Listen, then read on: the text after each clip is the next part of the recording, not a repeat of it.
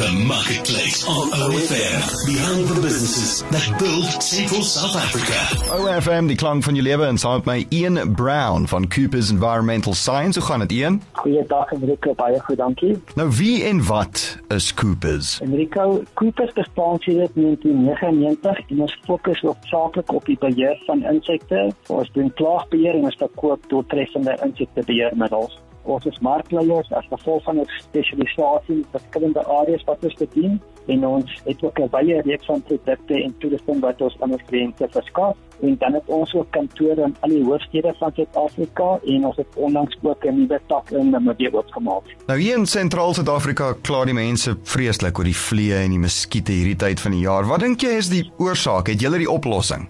Ons het 'n oplossing net om jou eerste gedeelte van jou vraag te beantwoord. Die onlangse goeie reënval wat geval het, is die hoofrede vir al die vliee en muskiete wat ons tans het. Vliee benodig vochtige nat omstandighede en soos ons weet muskiete broei in stilstaande water. As ons dan kan kyk na die oplossing, die Coopers as 'n voorbeeld het meer as 16 produkte wat geregistreer is vir vliegbeheer en om 'n vliegprobleem effektief op te los, gaan dit nie help as jy net een produk spuit nie. Jy moet 'n kombinasie van 2 tot 3 produkte spuit en dan waar gaan ons hierdie produkte gebruik? Ons gaan kyk na die broeiplekke, soos vullerdromme, misope. Ons gaan kyk na die rusplekke want vliee in die aand van rus onderste bo plafonne en dan moet ons ook 'n ruimtebehandeling doen. Saam met muskiete gaan ons kyk na stilstaande water en daarso koop Coopers 'n large produk wat al die larwes in die water doodmaak maar niks doen op die vislewe nie. Die Marketplace op OFM, die klank van jou lewe Ian Brown van Coopers Environmental Science. Waar kan ons julle produkte in die hande kry en hoe kontak ons julle vir meer inligting? Baie eenvoudig. Twee verteenwoordigers in Bloemfontein is Johan en Corneille. Ons landlynnommer is 051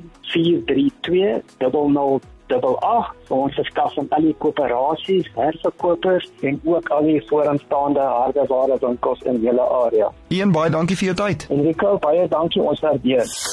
That was the Marketplace on OFM. Find the podcast online at ofm.co.za.